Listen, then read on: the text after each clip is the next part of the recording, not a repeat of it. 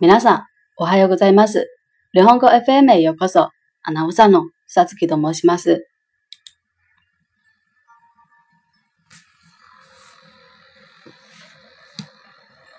ともこ、たった数日の後悔で、僕はすっかり老け込んでしまった。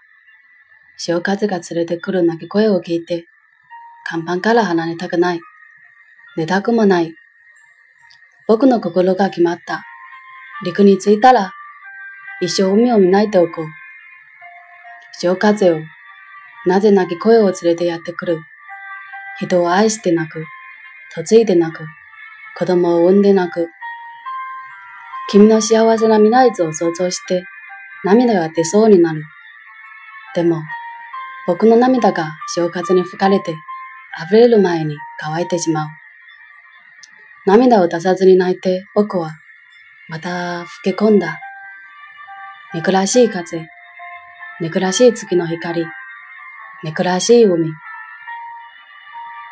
以上です。ご清聴ありがとうございました。ではまたね。